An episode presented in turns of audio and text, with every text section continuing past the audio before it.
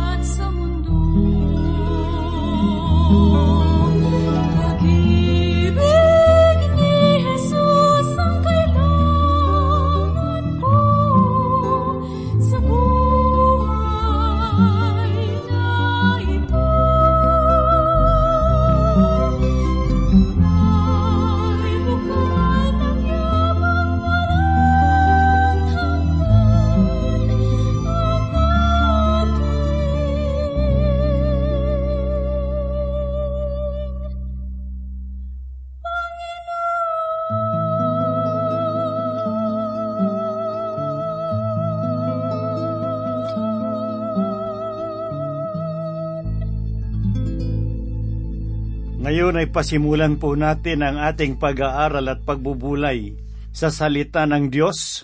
At narito po tayo ngayon sa aklat ng awit ng mga awit o ang mga awit ni Solomon. Simulan po natin sa unang kabanata, una hanggang ikaapat na talata. Muli pong sumasa inyo ang inyong kaibigan at pastor sa Himpapawid, Rufino de la Peret. Ang kaugnayan o relasyon bunsod ng pag-ibig ay napakahalaga sa buhay ng mga nag-iibigan. Sa oras na ito ay dadako po tayo sa mga kapahayagan ni Haring Solomon tungkol sa kaugnayan o relasyong bunga ng pag-ibig na hango sa kaniyang tunay na karanasan. At ating buksan ngayon ang unang talata sa unang kabanata ng aklat na ito. Ngunit sa ating pag-aaral ng mga talatang ito, napakahalaga na buksan po natin ang ating isipan tungkol sa kasaysayang nasa likuran ng mga talatang ito. Ito ay una ko nang ipinahayag sa paunang bahagi ng pag-aaral natin ng aklat na ito. Ang aklat na ito ni Haring Solomon ay binubuo ng limang awitin na nakatuon sa pag-ibig sa isa't isa ng mga mag-asawa.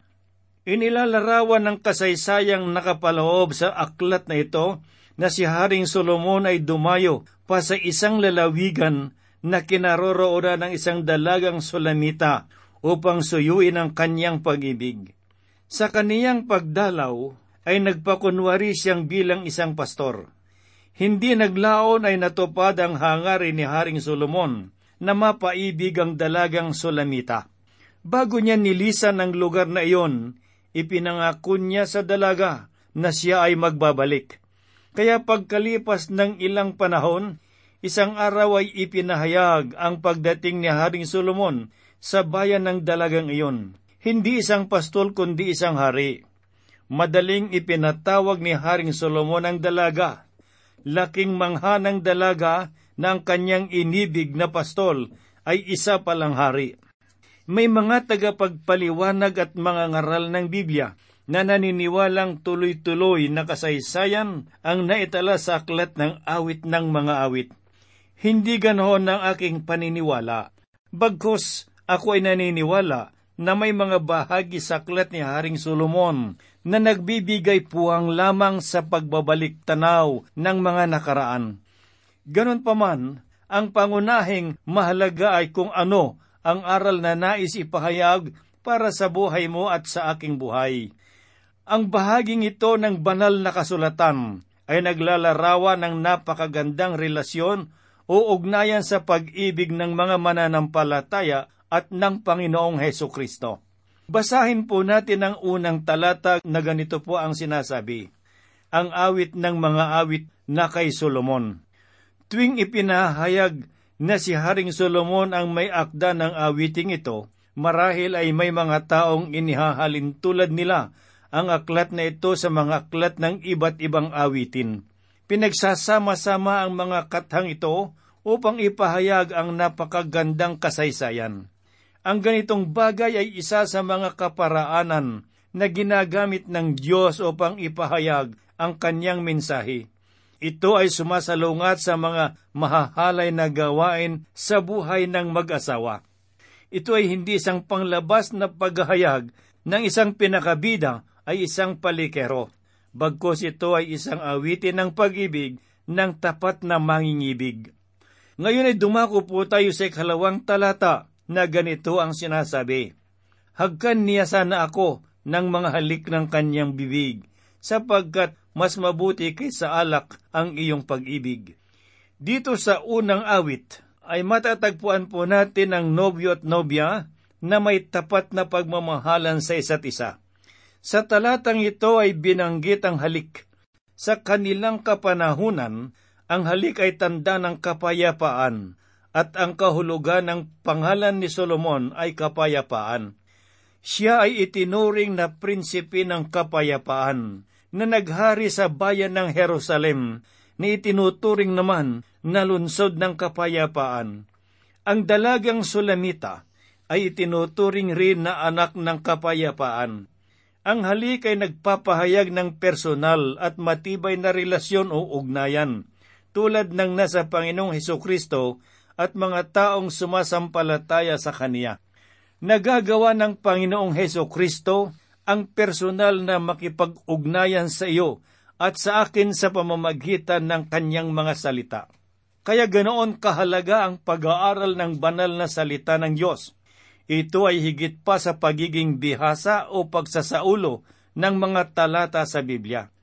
Kinakailangan ng personal na pakikipag-ugnayan sa Kanya upang mangusap ang salita ng Diyos sa ating mga buhay. Ganito ang espiritual na nais ipahayag ng katagang hagkan niya sana ako ng manghalik ng kanyang bibig. Ipinapahayag ng Diyos ang kanyang kapayapaan para sa atin, sapagkat siya lamang ang makapagpapahayag ng kapayapaan sa puso ng tao.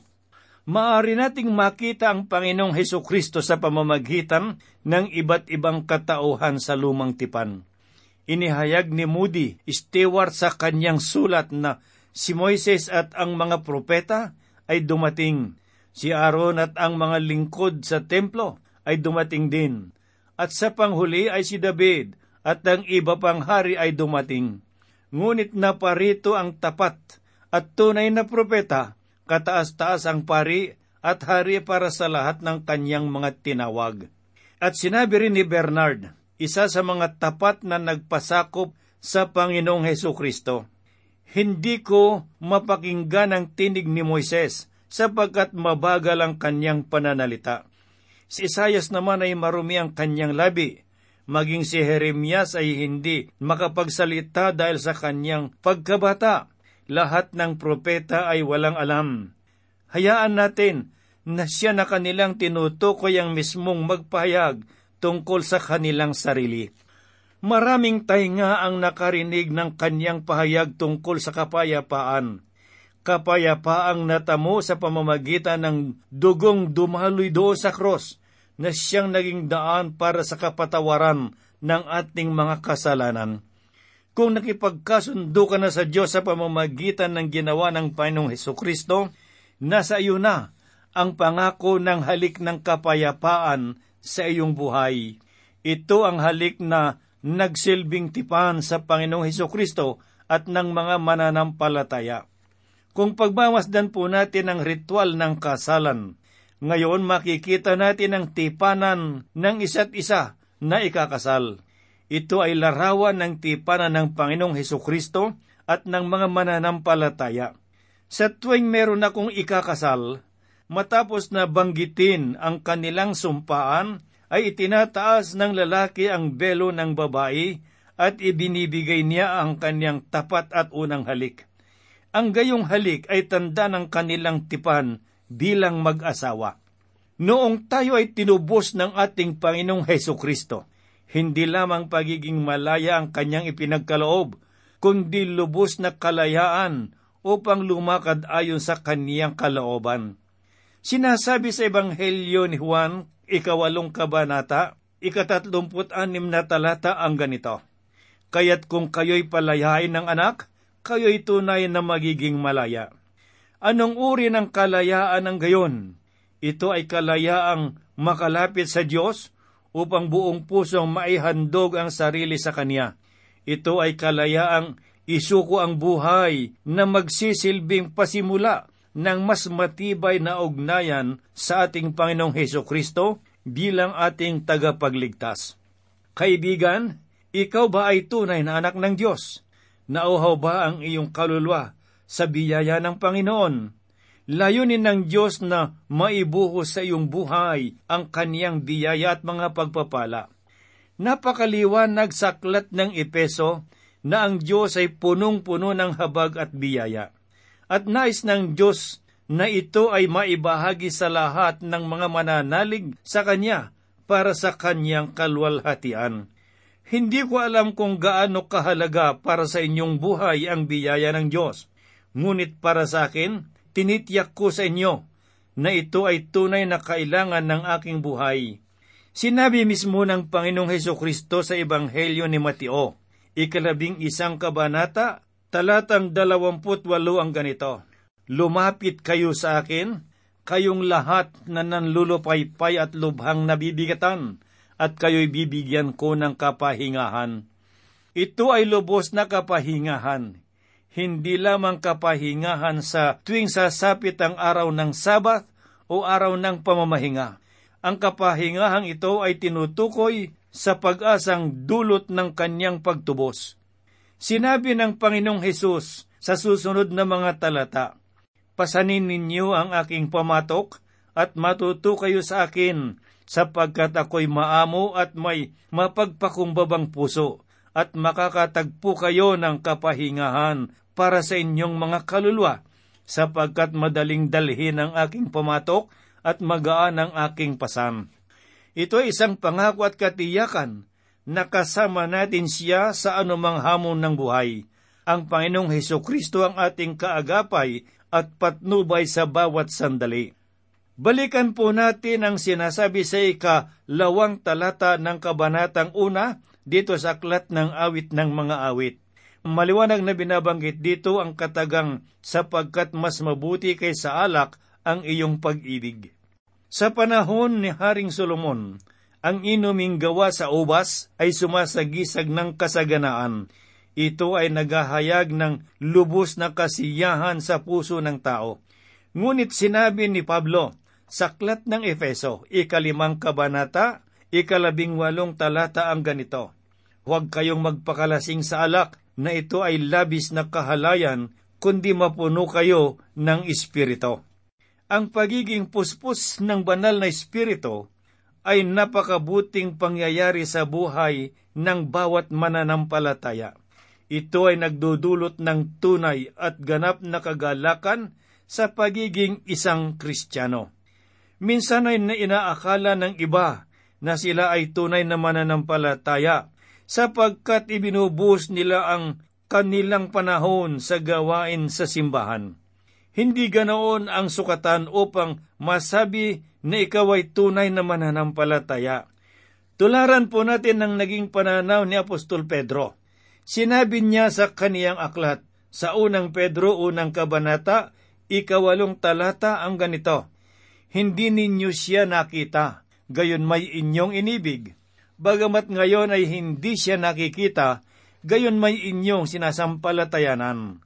At kayo'y nagagalak na may galak na hindi maipapaliwanag at puspos ng kalwalhatian.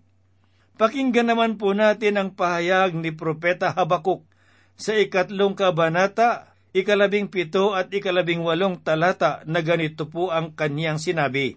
Bagamat ang puno ng igos ay hindi namumulaklak, ni nagkakaroon man ng bunga sa mga puno ng ubas. Ang ulibo ay hindi magbubunga at ang mga bukid ay hindi magbibigay ng pagkain. Ang kawan ay aalisin sa kulungan at hindi na magkakaroon ng bakahan sa mga silungan. Gayon may magagalak ako sa Panginoon. Ako'y magagalak sa Diyos na aking kaligtasan. Kaibigang nakikinig, naranasan mo na ba ang gayong kagalakan na maging sa panahon ng kahirapan ay mag-uumapaw pa rin ang iyong kagalakan sa Panginoon?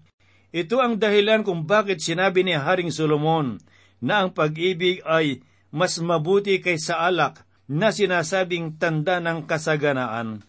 Ang alak ay nagdudulot ng pansamantalang kaligayahan lamang, ngunit ang bunga nito ay tiyak na kaguluhan.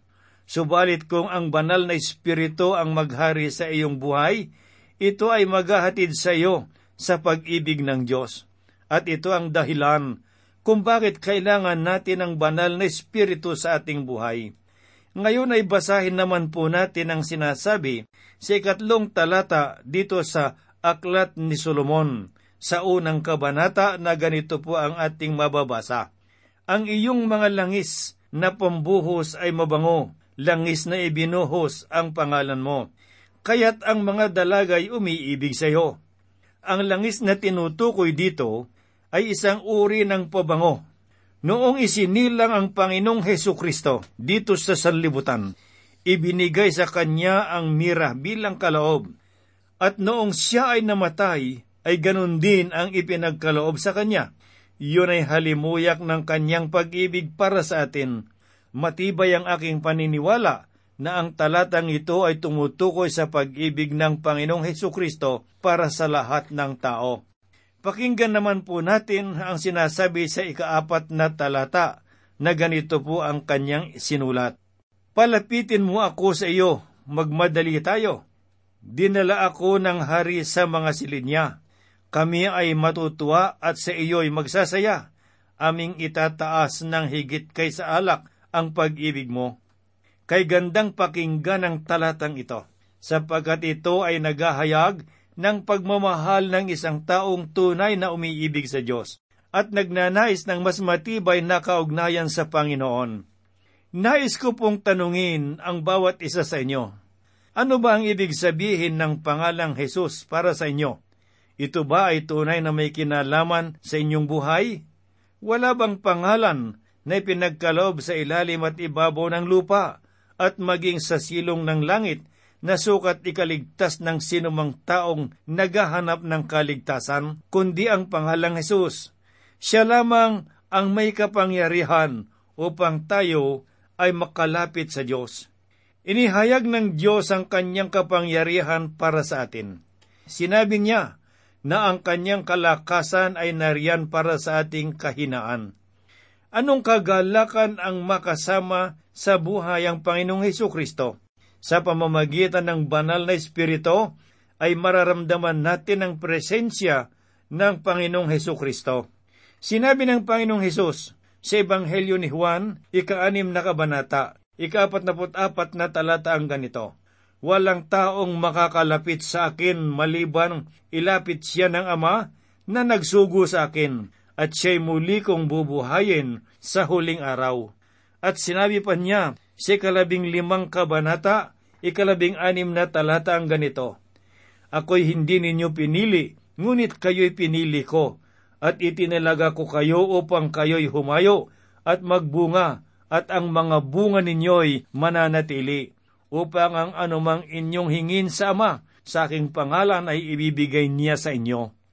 Kung sagana ang akin lamang, hindi natin magagawa na hanapin o piliin ang Diyos sa ating buhay, bagkos maliwanag na sinabi ng Panginoong Iso Kristo na siya ang pumili sa atin, at patuloy pa ring hinahanap ng Diyos ang bawat isa sa inyo na wala pa kay Kristo Jesus.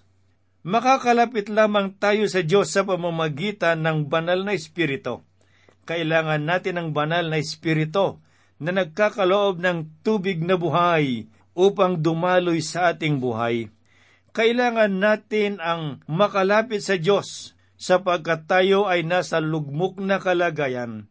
Ang tao ay may hangarin na makalapit sa Diyos, ngunit dahil sa kasalanan, ito ang nagiging hadlang sa Kanya. Kailangan ng tao ang kalakasang espiritual, at ito ay matatamo sa pamamagitan ng banal na espiritu lamang.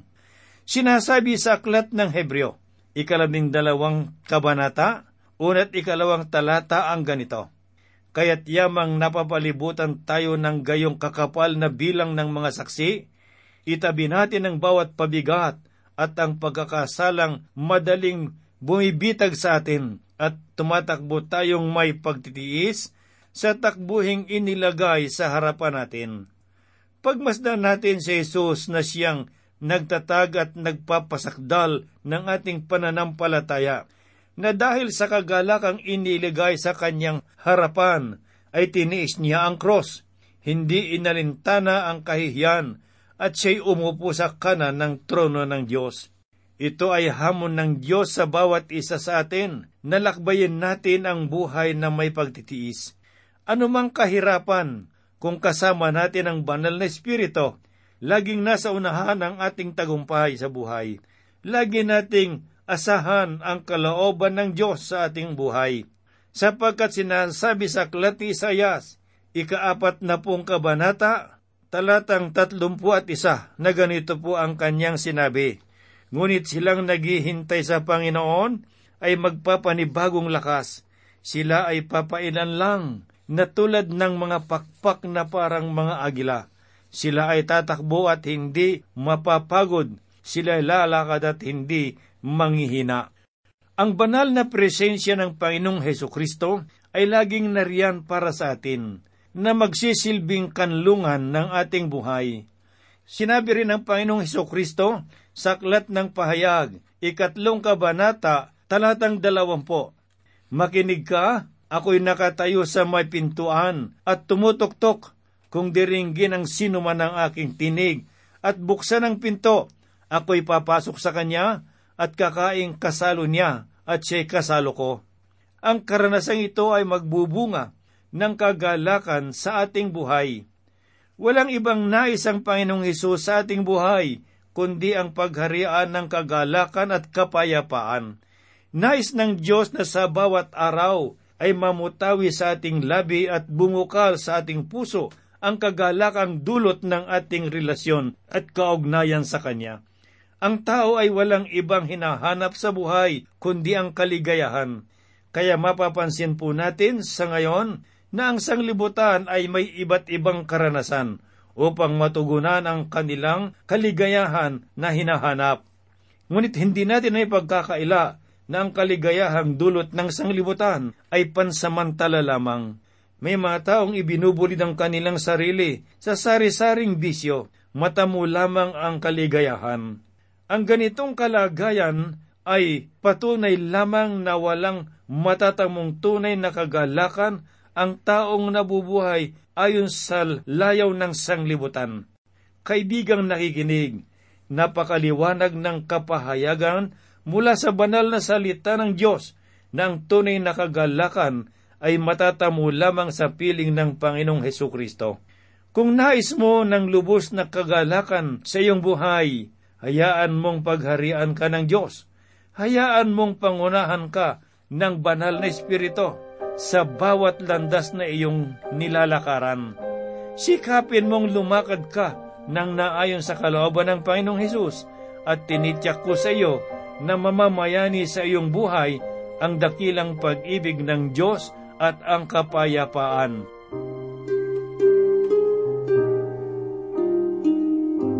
Tayo po ay manalangin. Dumudulog kami sa iyo, dakilang Ama, taglay po namin ang pagpupuri at pagpapasalamat sapagkat kami patuloy mong ginagabayan sa aming pag-aaral at pagbubulay ng salita ng Diyos na nagbibigay sa amin ng kagalakan at kapayapaan at ng kalakasang espiritual.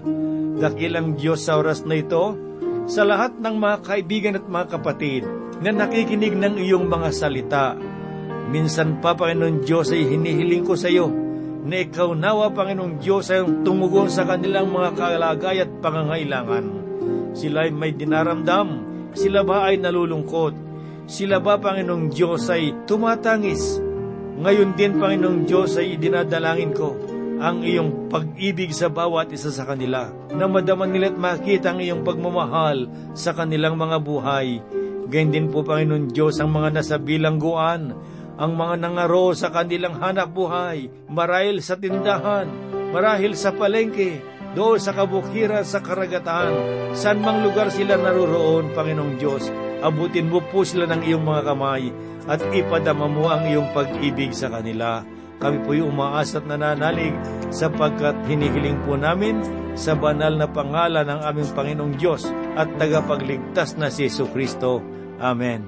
Ang pag-ibig ng Diyos sa atin maging sino ka man. Di kailangang bilangin ng 可不